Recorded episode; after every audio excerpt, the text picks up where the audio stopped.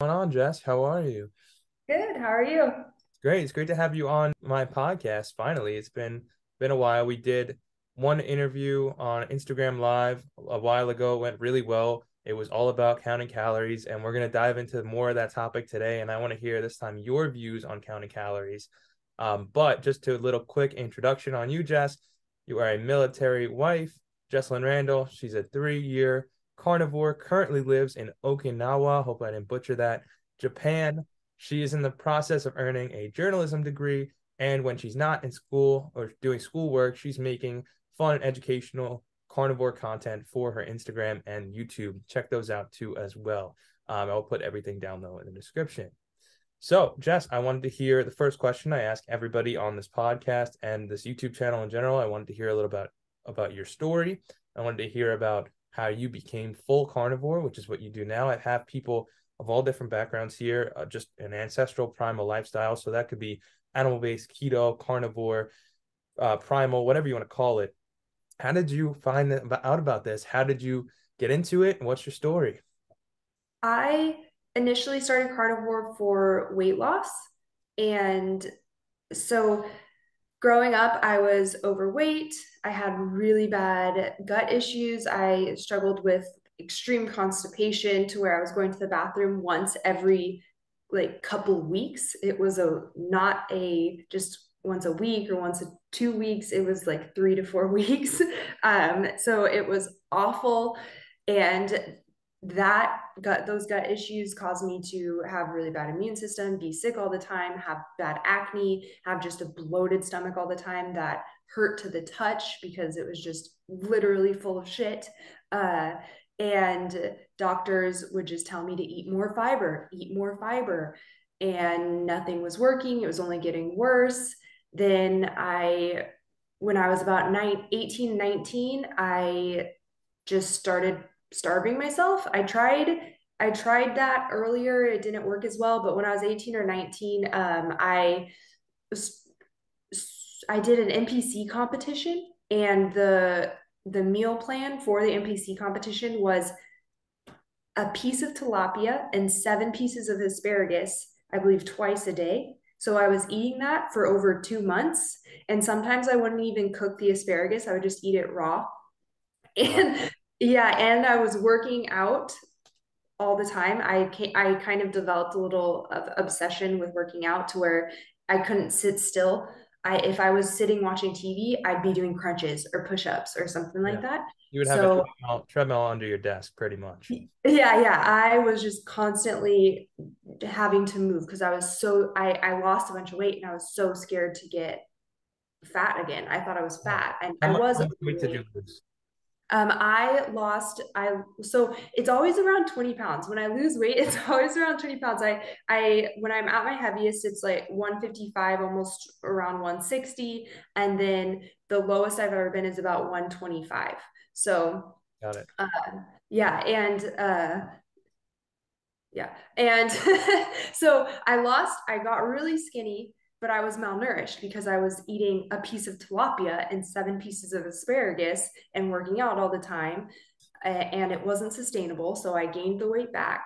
Right. And then I I got married and was just really insecure, uh, really frustrated. And my husband actually, he's he is not the I I love him and I love this about him, but he is not the kind of guy that's just going to tell you what you want to hear, which is what most girls want and uh or what guys think most girls want, I guess. And he so he was gone on a rotation and I was alone and kind of just wallowing in self pity that I was just meant to be fat and nothing was working. I was working out all the time and uh, I just couldn't lose weight. And he he told me because this is a military wife thing. So if anyone's familiar with the military world, they'll get this. But he told me, "You better not be fat when I get back." So so I was like, damn it, I can't get any fatter. I don't want to get fatter. Um, and so I started starving myself again and I lost a bunch of weight. And then, but that it wasn't sustainable. And I was, it was just like this cycle of like yeah. starving myself, gaining right. weight, starving myself.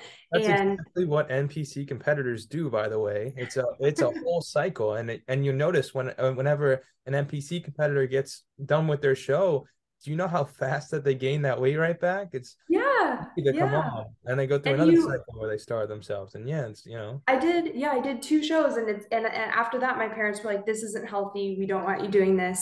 Um, and it's like the whole ritual too is after the competition you go and eat food because you're just like starving. You're literally starving. And you go eat the food that you you have been restricting from yourself. And it's usually just complete junk food a complete like sugar uh, burgers uh, uh, fries right. milkshakes things like that. Um, and then you just completely gorge yourself again until it's time to go back to seven pieces of asparagus and a tilapia. um, so then how did you hear about carnivore?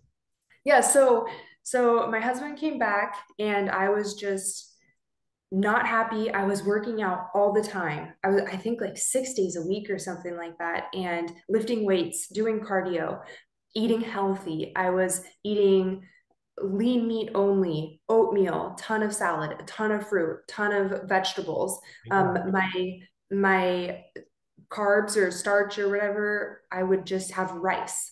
Um, so most of my meals were like Chipotle bowl type things. Yep. Uh, and I couldn't lose weight. And then my husband what is smart and he started researching what was wrong with me and what could be wrong with me. And I was just thinking that this is the the hand that I've been dealt in life.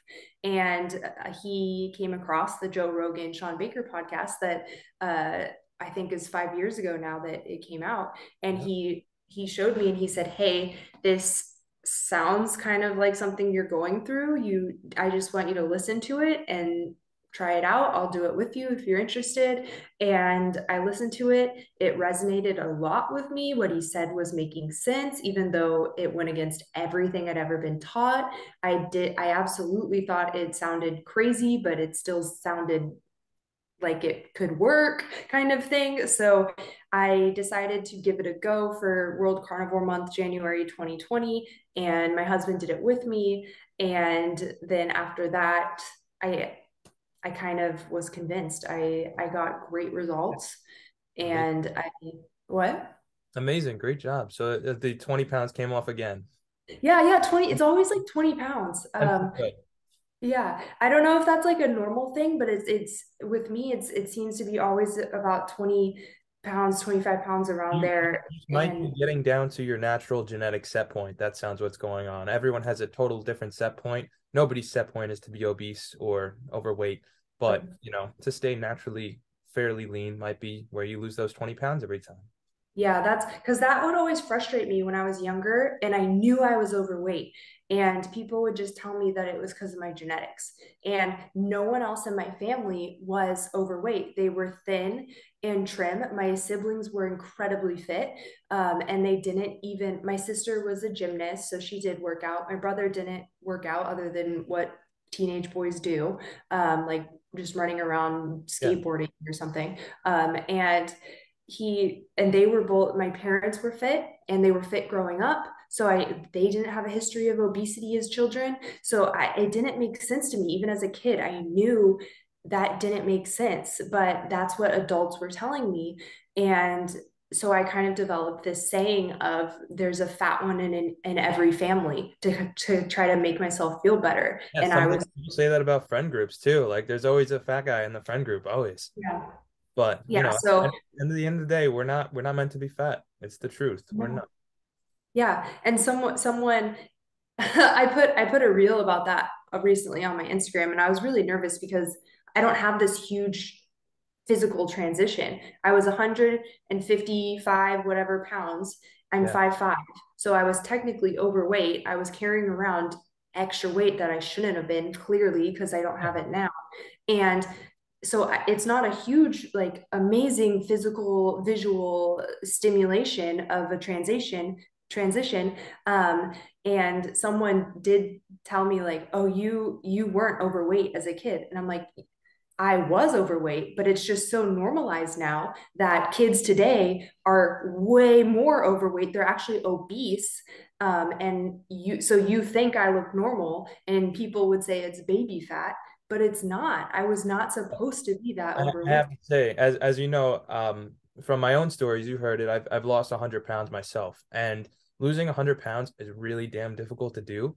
But you should never shame someone that loses just a few pounds. That's already, you know, not in good shape, but is on the borderline of overweight, um, heavier, and has weight to lose because those 20 pounds, by the way, compared to what you have on your body, is a lot harder to lose than when I lost my first 20 pounds, just so you know, especially as a woman. How you're, you said you're five three, five five, five five five, and you know, I'm almost six foot as a six foot male who's really active who started to be really active in 2020 when I lost that weight, my first 20 pounds flew off like nothing.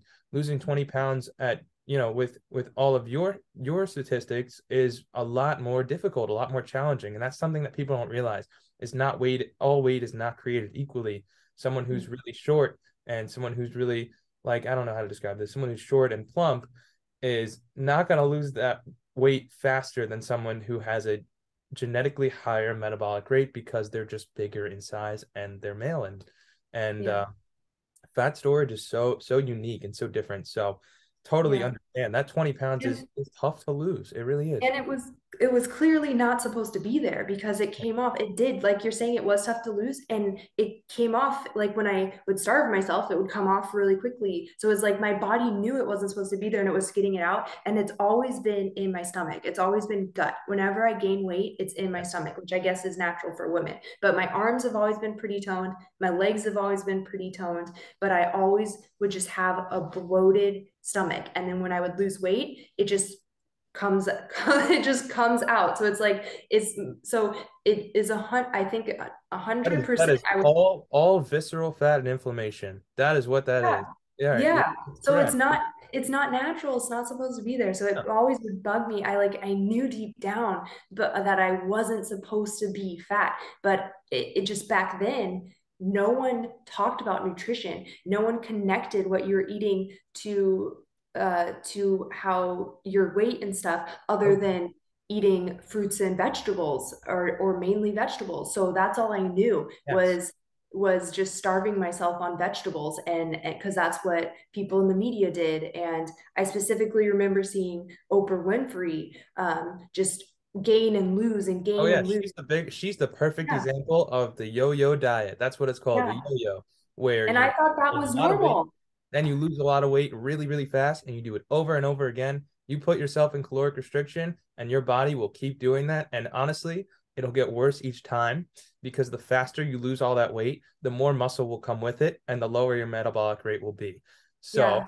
we're gonna we're gonna go more into this later, but actually you brought something up that I, I wanted to talk about too in your story is what were you told was the way to lose weight by doctors? What what were you told was the way?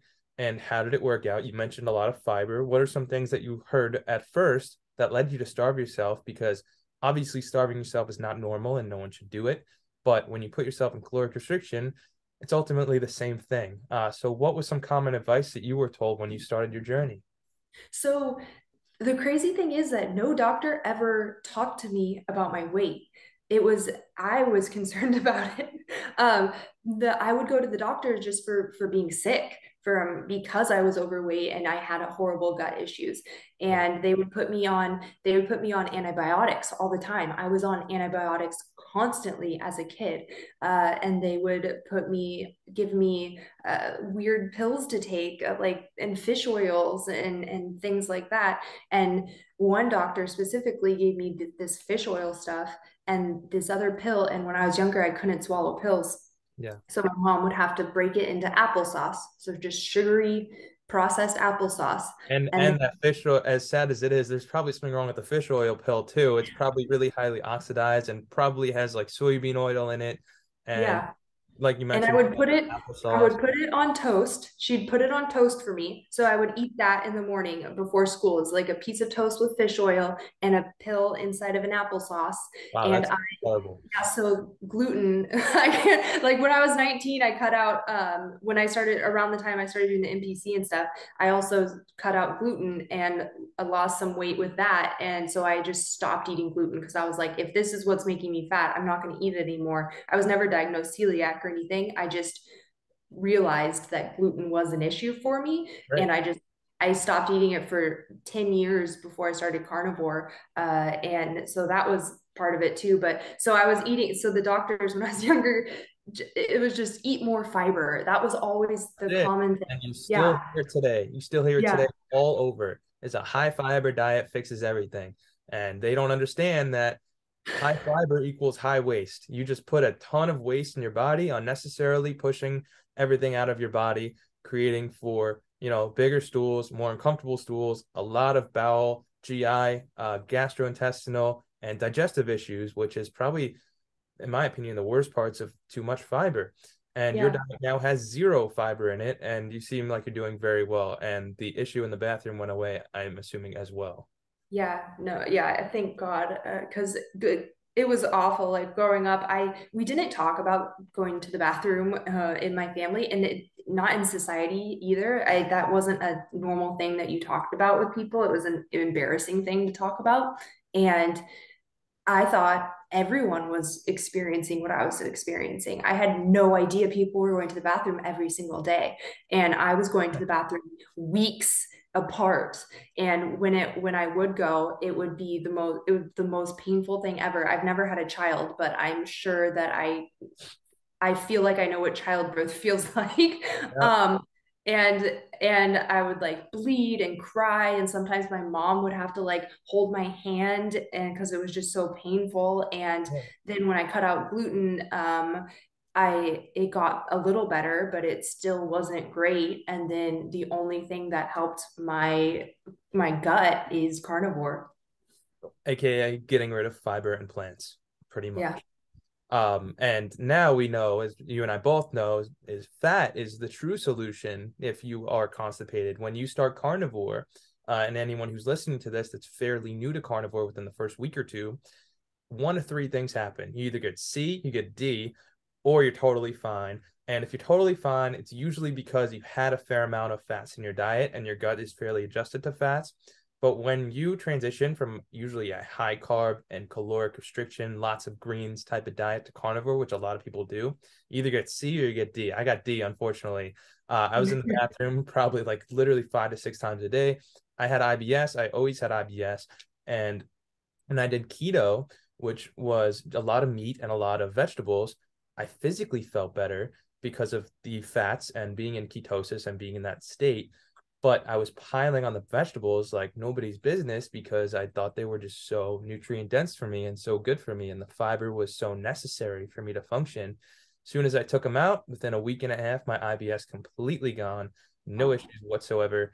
I did have a small period of time when I started carnivore. The first week or two, I give it two weeks for most people where your gut will adjust your gut flora and, and your microbiome will adjust to the high fat diet because it hasn't been given this amount of fat for a long time. So if you start piling in fat, you'll either constipated or you have diarrhea, one or the other, and you have to wait it out. That's the best way to do it.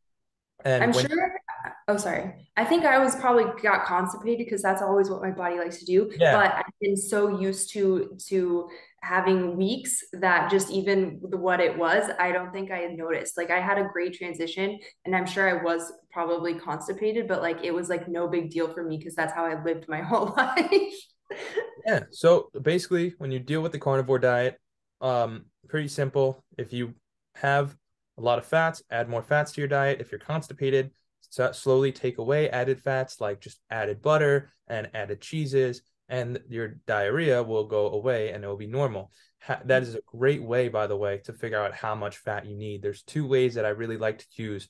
Is one, you look in the bathroom, and two, look how you're feeling. If you're feeling really good, if you always have stable energy and the bathroom situation is perfect, you're having just the right amount of fat, keep going with that same amount of fat if you have again if you have constipation start adding more added fats um, and you're not feeling as good, you just might not be getting enough fat in your diet. Remember, fat's the only thing you're running on. So it is pretty damn necessary to have it in your diet and a lot of it. And if you get to the point where you add too much, your body will let you know you'll have the runs right away. Give it those one to two weeks of adjusting, letting your gut adjust, and everything will go away. It's also normal on carnivore to not go to the bathroom every day and to have a few days in between where you don't go to the bathroom and for your stool also to get really small because uh one no fiber to push it along no no waste in your body. Two everything's bioavailable. You're absorbing everything. You're using everything as energy in the carnivore diet. So if your stool looks really small totally fine. Nothing wrong with that. Um you should never have issues where you have diarrhea or where you have like you know like a really loose stool or when like for after a few weeks and after adjusting to this you will get those issues and a lot of those issues in a plant-based and vegetarian diet um, mm-hmm. which is what people just never seem to talk about. They never talk about their bathroom situation but i know it's horrible because i've tried it. Um, yeah. so if you're dealing with bathroom issues there you go. There is um, your quick fix with that. And when you tell people about this diet for the first time you get a few questions you get a few people that shake their heads you get a few people that are like you're crazy you're ridiculous what are you doing? This makes no sense you're going to die etc uh biggest one i get for sure is what about your cholesterol? What's going on with your cholesterol? Uh don't you have to watch your cholesterol? You're going to have a heart attack from all that meat and eggs and saturated fat. Please go into this. Let's say a random person approaches you and says you you're adding too much cholesterol to your diet what are you doing? What are you saying to them? How do you counter that argument? So if it's a random person i think i probably i approach it a little differently than if it's someone i know. Uh, if it's a random person i would just say that's not accurate. It's been debunked. All right all right all right. Someone you know because i want to i want a really specific answer of what you would do. So okay someone i know um, I would I would say that's not accurate. Again, it's been been debunked. But then I would go into detail of if like if you are interested, like here's this book, this book, this book, this YouTube video, this YouTube video. Um, then talk about how how basically Ancel Keys and the seven country yep. study that's is the, the reason.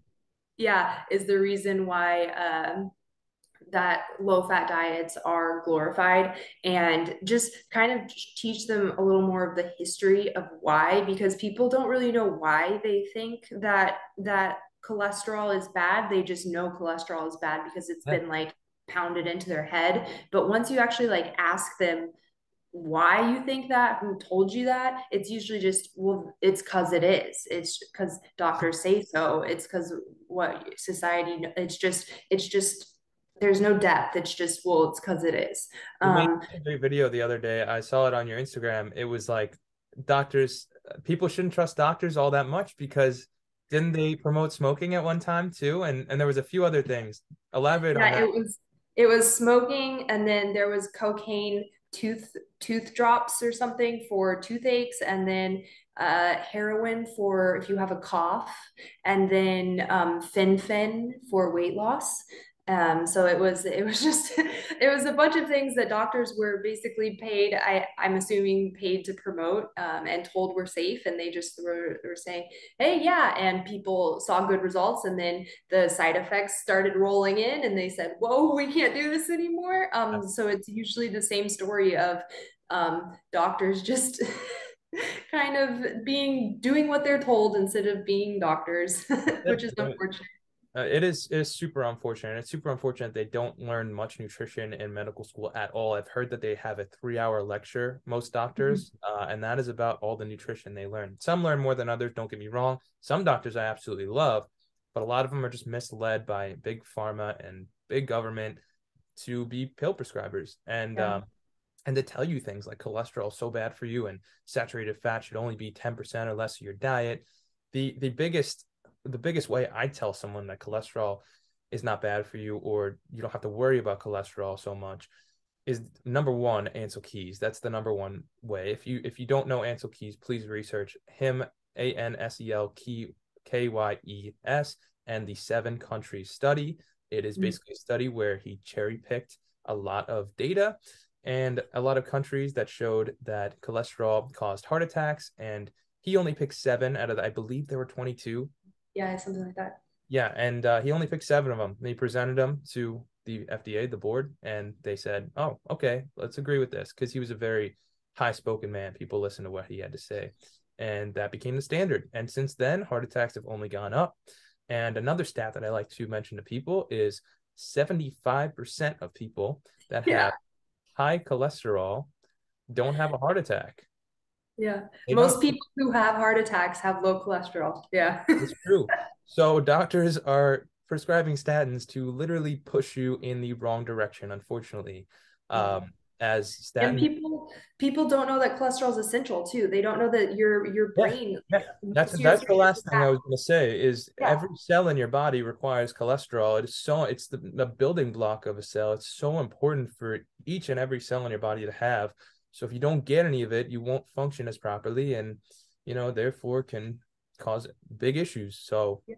you know, low cholesterol. I've seen things that say low cholesterol is linked to um, out out uh, like aggressive behavior and stuff, which because your brain is just depleted of the fat that it needs.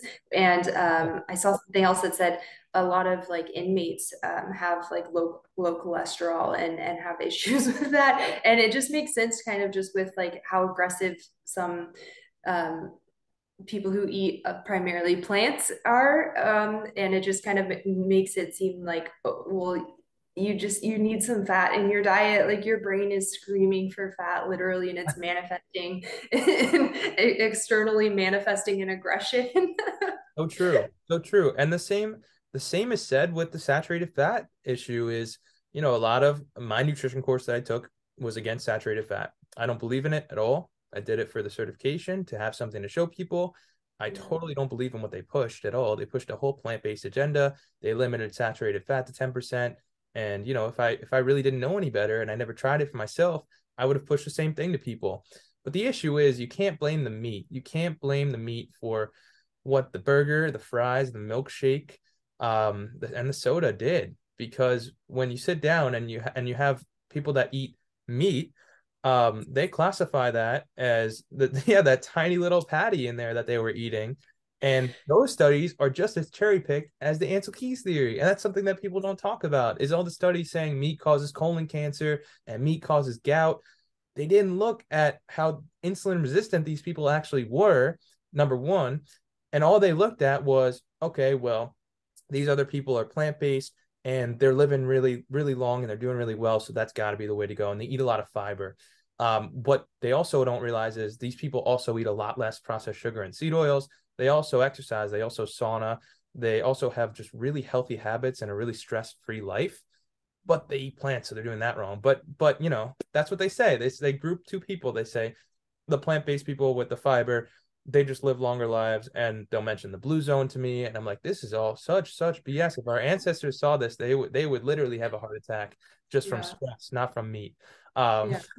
There's but, this one I heard. I heard this this one story. I forget where I read it or heard it, but um, there's this one tribe or people. I don't know what you would call it in Australia, I believe, where they were so good at hunting and and their goals were always to find like fat like they wanted fat they knew to seek out fat and they could just they could tell how like fatty something was by like their breath or something. It was like crazy insane how like like good these people were at hunting and and finding fatty animals and they would wait until the animals were fat enough to kill. They wouldn't just go kill every single animal they saw and people don't know that. And for where the Ancel Keys stuff, if you if anyone's listening, the Big Fat Surprise is an amazing book oh, to learn about that, that topic. Yeah, so definitely read yeah, read the, Big Fat Surprise by Nina Teicholz, and also a really good one too is the Cholesterol Myth by Dr. Jonny Bowden. If you've ever read that,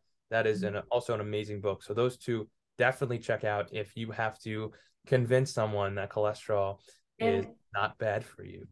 And people don't realize the what like correlation versus causation. And even I'm struggling with that in school too. I just did a class and we were learning about uh, correlation and causation and in college like the the the standards are just so low now that we the assignment was read this scenario and tell me if it's correlation or causation. And it was 100% correlation. And even if you just read the textbook, the yeah. textbook example was was basically the same thing. And then they said this is correlation because blah blah blah. And then the this most of the students put well it's causation because blah blah blah. And the teacher said which was just saying good job thanks for your participation. Um, and she she said like the same thing on every post and i was like you need to teach these people you're the teacher you need yeah. to teach people yeah. the difference between correlation and causation. This is not causation. Totally agreed. Yeah it can totally be so skewed um, by everyone today. It's totally backwards.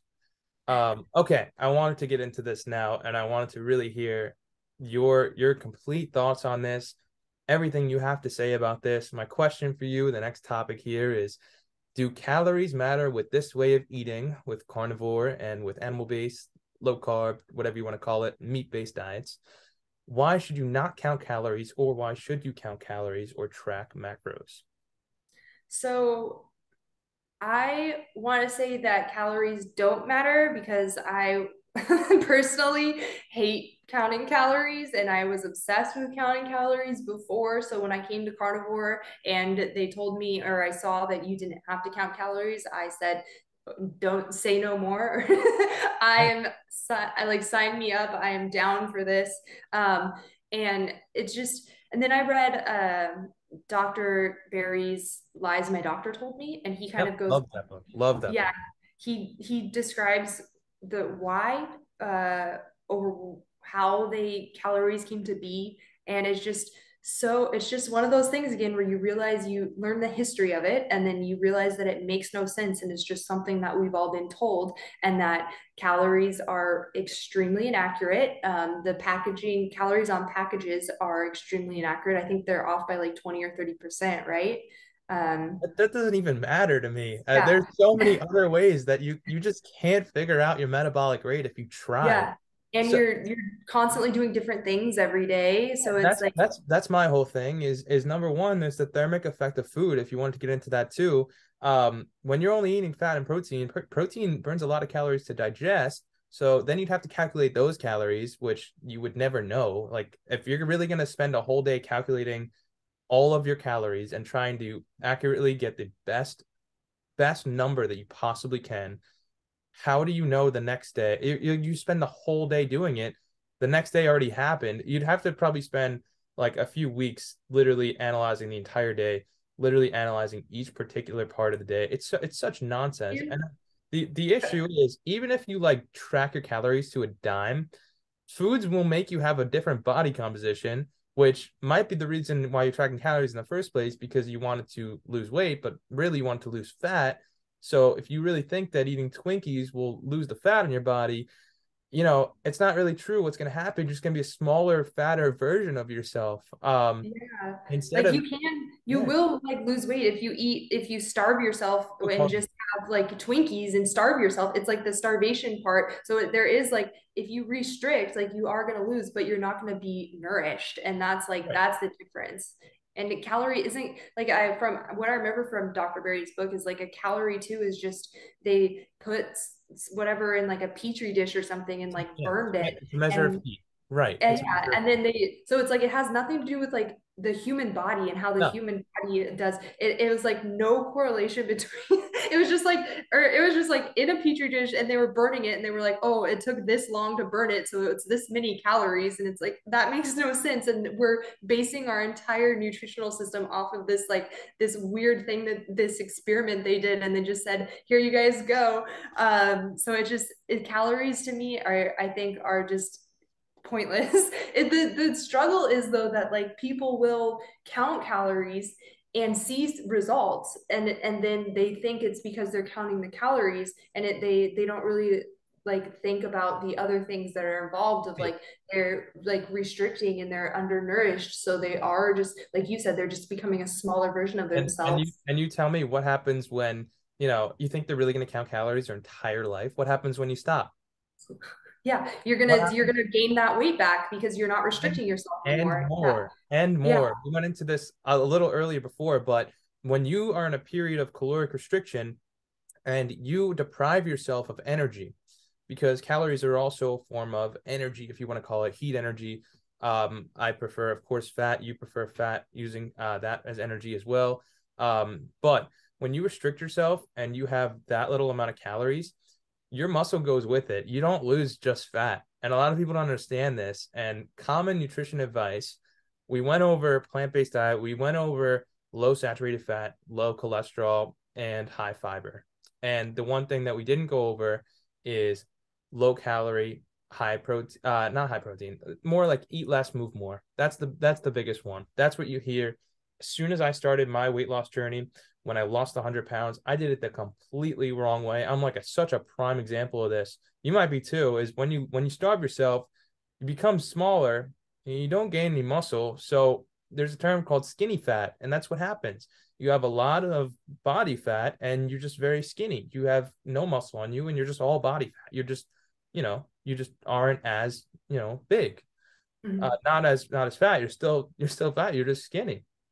Eat less, move more creates a huge amount of muscle loss and therefore it impacts your metabolic rate which means you will burn less over time if you starve yourself. So for those listening who are in a caloric restriction don't starve yourself. Eat the right foods because you and i know what matters most is quality of food and the type of food is the by far what matters the most. Mm-hmm. you can portion out 3000 calories of eggs and meat and fish and butter see if you can eat it in a day. I guarantee you can. I, some people can. It's re- you'll be really really full throughout the day, or you can portion out three thousand calories of two pints of Ben and Jerry's and a bag of chips, and you can knock it in one sitting.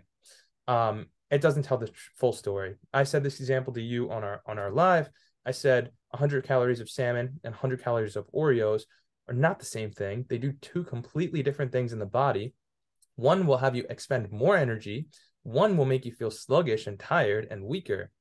And the other thing is going on that that topic too is the quality of the calories that you put in your body also will boost your metabolism. If you're eating whole foods and you're eating real food that your body can use as energy you're going to be more active naturally. My hands will start moving more. I'll start walking more. Um, i will my workouts will go a little harder. Um, if i eat crappy food processed food in particular with processed sugars, seed oils, grains, etc., I'm going to feel sluggish. I'm going to not want to work out, not want to get up, not want to move, and kind of just lay there. So this kind of goes into my next question is being overweight or obese somebody's fault? I want to hear your thoughts on this because there's a lot out there, a lot of misinformation out there. And I don't know if it really is. I have a pretty harsh opinion on um, like what you do with your body is 100% your responsibility. I think there's a lot of information there that is available to people that they can they hear someone say low fat and they try low fat or if they hear someone say go vegan and they try vegan i feel like that is 100% your responsibility to look into and make sure it's something you want to do and make sure it's something you want to try um, so yes i feel like if people are obese um, that there is a huge portion of that that is their responsibility um, I think that it is unfortunate that we've been told the wrong thing for so long but I also think that the information is out there. So it's your responsibility to to fix it. And and so so I I don't know. I have a pretty harsh opinion on that. yeah, I listen, I agree with what you're saying. I get it. I'm going to counter you a little bit. I see this I see both sides of this, no doubt. I see the side that is someone that is really really trying to lose weight and the first thing they look up all 50 pages is about caloric restriction, eat less, move more, eat high fiber. And they start doing it, they start feeling like garbage. And because they're in caloric restriction, they gain the weight right back. And it's an endless cycle like you did. And at that time, it's not technically your fault. You're trying, but modern nutrition has skewed them in the, such a wrong direction that they can't do anything about it. If you walk into a supermarket, you are, are you are screwed. You're screwed. What are you going to pick up? 90 plus percent of what's in the supermarket, aka most of the middle aisles, is processed sugar, seed oils, grains. So if you go in and you pick it up, and you go in the supermarket and you don't learn about carnivore, keto, animal based, any really whole food based diet, you, are not. It's your weight loss is not sustainable. Your weight loss will not be, you know, something you'll achieve long term, and there's a good chance you'll gain the weight back. So technically, it's not your fault. But I do believe someone should learn and research themselves about nutrition, even though we're not taught the right things. Somebody should, if they really want to make a change, do a lot of research on the topic and eventually this is why you and i are pretty on instagram so often is to spread this message that yeah. it's it's possible. You can lose weight. It can be done. It is you don't have to starve yourself. Um, we don't recommend starving yourself or restricting your calories or whatever you want to call it. So technically there's a yes and a no to this question um, so I would say, yeah, I would say I would agree with that. That it's it's probably not your your fault just because that's what you're taught. So you're basically indoctrinated to believe that. So I can yeah. see that, but it's a hundred percent your responsibility to fix it because no and, one no one's going to fix it for you. And and the same thing goes with genetics. Uh, a lot of people straight up blame genetics. Here's where I think genetics plays a role in this, and it's different than what most people think. Is if you're growing up and you have parents that eat garbage and that feed you garbage, you will be accustomed to this. You your whole childhood, like mine, was spent eating crap. It was spent eating processed sugar and seed oils or both. And that's all you know. This is what your parents taught you. So if you don't have a career or interest in nutrition, what are you supposed to do? Like genetically, you were put in the wrong house. If you were genetically put, you know, if you're my future kid, you're going to be in unbelievable shape. You're going to be taught all the right things. So that's where genetics comes into play. If your parents taught you the wrong things, you grew up at the dinner table with garbage on the table, or your parents would have unhealthy habits and it spread to you, that's where genetics actually comes in. Genetically, someone's not meant to be overweight or obese. If exactly. they have a consistent, and ancestrally consistent whole foods diet, you will not get overweight or obese. There are certain foods that you just can't eat because your brain, your mind will actually tell you to stop for once. And I used to be a major binge eater and I say this now is is the only way you can really get that overweight or obese is if you have a sugar addiction. If you are addicted to sugar, there's no other way. You can't get that fat eating meat and eggs. You can try it all you want. You're going to put in a lot of lean muscle, uh, but you're not going to get fat. You might put on a slightly more amount of body fat if you load yourself up, but you're not going to get morbidly obese. You can't. You cannot. I love the. I, have you heard the analogy that uh, genetics is the gun and what you put in your mouth like pulls the trigger. It's like genetics yeah. is a gun, and if you, yeah. it, but you, what you do with that gun is what matters. Oh, 100%. But I, I honestly, I'm telling you, I think the more genetics goes into your parents and their habits and what actually you know gets passed on to you in that regard not like you're genetically predisposed to be really yeah. really obese because I hate no because nobody is nobody is and you know if if you ate eggs and beef and and butter you would you just wouldn't be morbidly obese. And I say this, I saw this said this to you last time is take a look in nature. I use this example all the time. I think people now start texting me about it. They love the example is have you ever seen a fat deer or have you ever seen a fat outdoor cat? What happens when you take that cat or you take a dog or a wolf and you take them from the wild, you domesticate them and you put them in your house and then you feed them processed sugar and seed oil? What happens? They get fat. What happens when they're in nature? And they eat until they're full and they eat a carnivore diet, which is what dogs naturally should be eating, uh, they don't get fat. They stay lean, they stay healthy, they live a very long and vital life. And yeah. it's just a prime example. Go look in nature. You won't see animals that are morbidly obese. The only yeah. ones that are are human beings, and that's it. Yeah, and and I just I, it bugs me too that uh because I had someone recently tell me well starvation is the only way i can lose weight. And i and i was trying to explain like there there's something wrong there. That's not a natural thing. That's not your genetics doing that. Like you're no human is supposed to be overweight. And if you eat a species specific uh, proper diet right. um, you are not going to be overweight. And the person just was just like well nothing works for me. Just so this is the only thing that works. And so it's like that that that attitude too of like well this is just because and i had that too of like this is just how it's supposed to be i'm just supposed yeah. to be overweight um yeah. and it's not true like you have to find like because carnivore it's not going to be a one size fits all for for everyone like like you eat some fruit i don't um everyone's going to be different so you have to like figure out what is wrong and get to that root issue because no starvation is not the answer it's never the answer and if you are feel like that is your only option, there is something else going on there. That it is, you are not the only human on the planet all of a sudden that needs to starve themselves. Um, yeah. when and it's that's not like have like something is wrong, you know. Definitely, definitely. And by the way, I do eat fruit. I have a very small amount of fruit, but I don't promote fruit and a lot of fruit for anyone who's looking to lose weight. Now, I am a personal trainer. I should share this. I am active probably an hour and a half, two hours a day, really, really intense workouts. So that small backloading and having some carbohydrates after my meal, very small amount. Again, I probably have 20 to 75 grams, uh, 75 my hardest day. That is what that's that makes me feel the best. That makes me sleep the best. My workouts improve with that small amount of fruit and honey. I don't recommend fruit and honey to people who have a lot of weight to lose. I recommend keto or carnivore, or even something like animal based keto is really great, where you only have 20 grams or less of fruit from carbohydrates.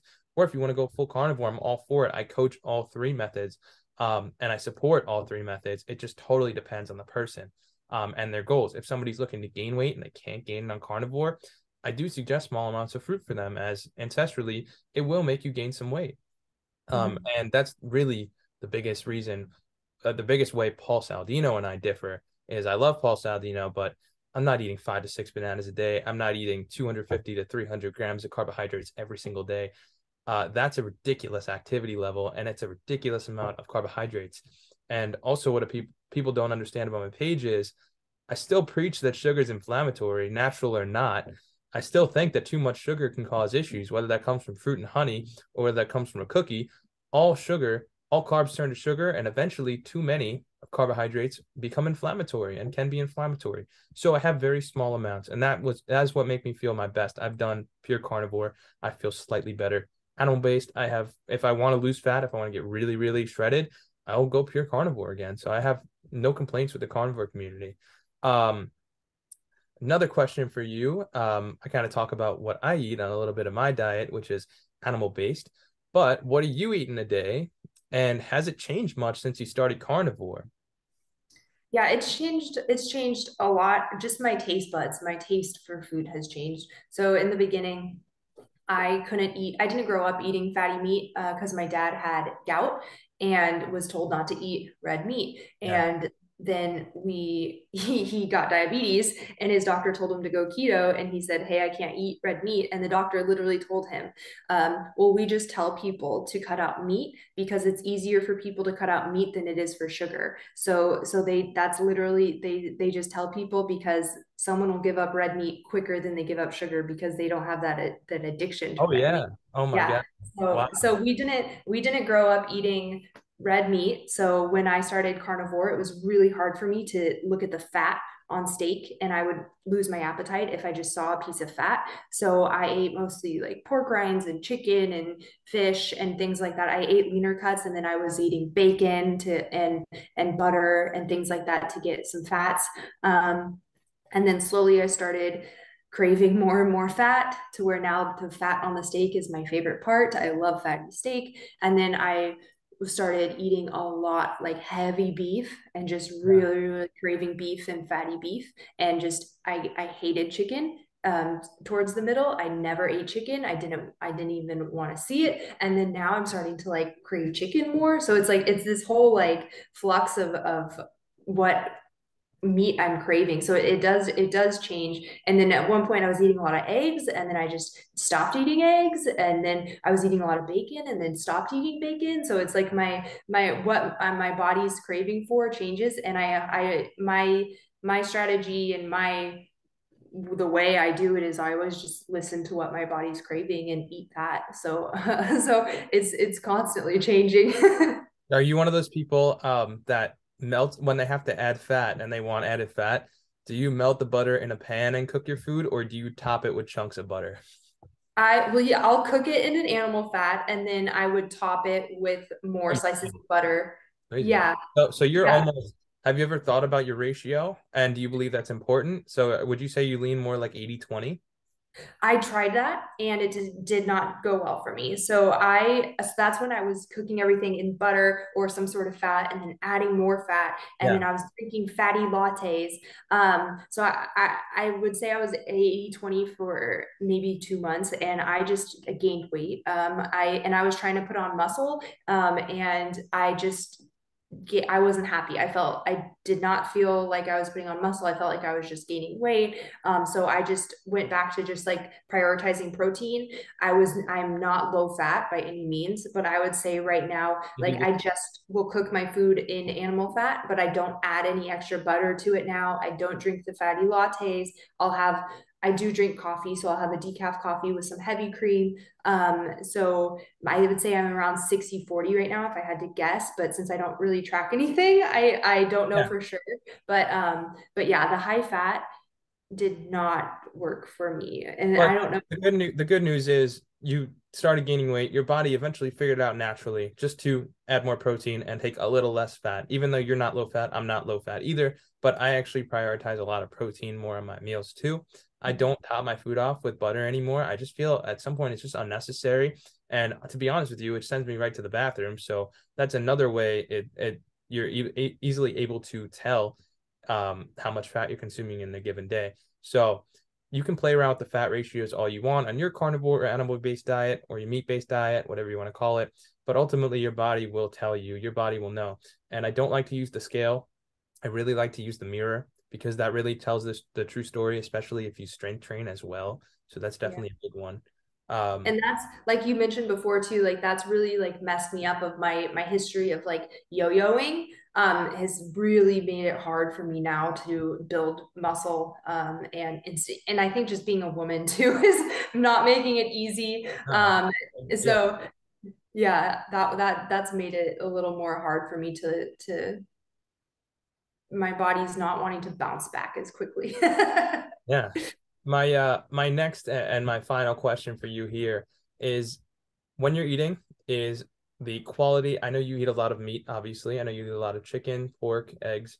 Is the quality necessarily the most important thing or is it just the getting the food in your diet? Like do you do grass-fed finished everything? Do you do pasture-raised chicken pork? What's your opinion on that? Um, I have a lot of people that see the difference significantly when they have pasture raised or grass fed meat and when they have a lot of grain fed all day. What is your opinion? What do you do personally? So I just buy whatever's in the grocery store, and I've always done that. So um, mine's primarily going to be grain fed. Uh, I think that my my opinion is buy what you can afford and buy what's available to you. Um, so right now, like in the I'm in Okinawa, Japan, so I don't have it's very different than the United States. I, I can't just order a subscription service to a to a regenerative farm box. Yeah. Um, I so I have to eat what is available here on the island, and um, that's going to be more grain fed. Uh, but I did when I saw that the commissary started offering grass fed steaks and grass fed ground beef, I did get that to try it because I, I had never seen that before. So I, I 100% think that if you can buy high quality and you have access to high quality buy that and, and yeah. eat that um, especially just from an environmental aspect too like not necessarily the science of what has more protein or omega 6 to omega 3 to omega 6 ratio and that kind of thing but just environmentally there's no there cows and livestock they don't need to be in feedlots. So feedlots aren't a necessary thing. The feedlots came around no, they, they can be harmful. Yeah the feedlots there's enough. So i just learned this too recently that there is enough land that is like there's too hilly and too rocky that we can't um, farm on, but you can go grow grass and cows can go and eat the grass and, and stuff like that. And there's enough of that land in the United States to where no animals need to be in a feedlot. So I 100% support the idea of regenerative agriculture and grass-fed beef. And it doesn't have to be grass-fed, grass-finished. Like it could just be grass-fed, grain-finished, um, and and still be way more beneficial. So just from an environmental standpoint, I 100% support grass-fed um, beef, and and I, I I do not think that feedlots are something that we need or something that is sustainable. So I, I, think that we can go towards more of a regenerative agriculture future and it would be beneficial to everyone and create more nutrient dense meat too. So I, my question here is where you where you live, are you available to is grass fed butter available? Can you find grass fed and finished butter at Tallow?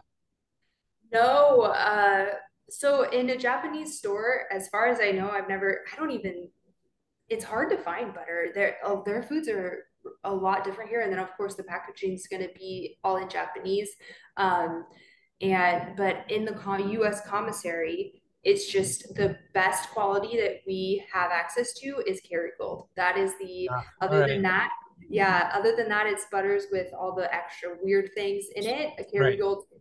the only one that we have so, here so that's what I recommend for people. Um, if you can't afford grass fed, grass finished, amazing quality meat, yes, do grain finished because it is still better than 99% of the stuff in the grocery store.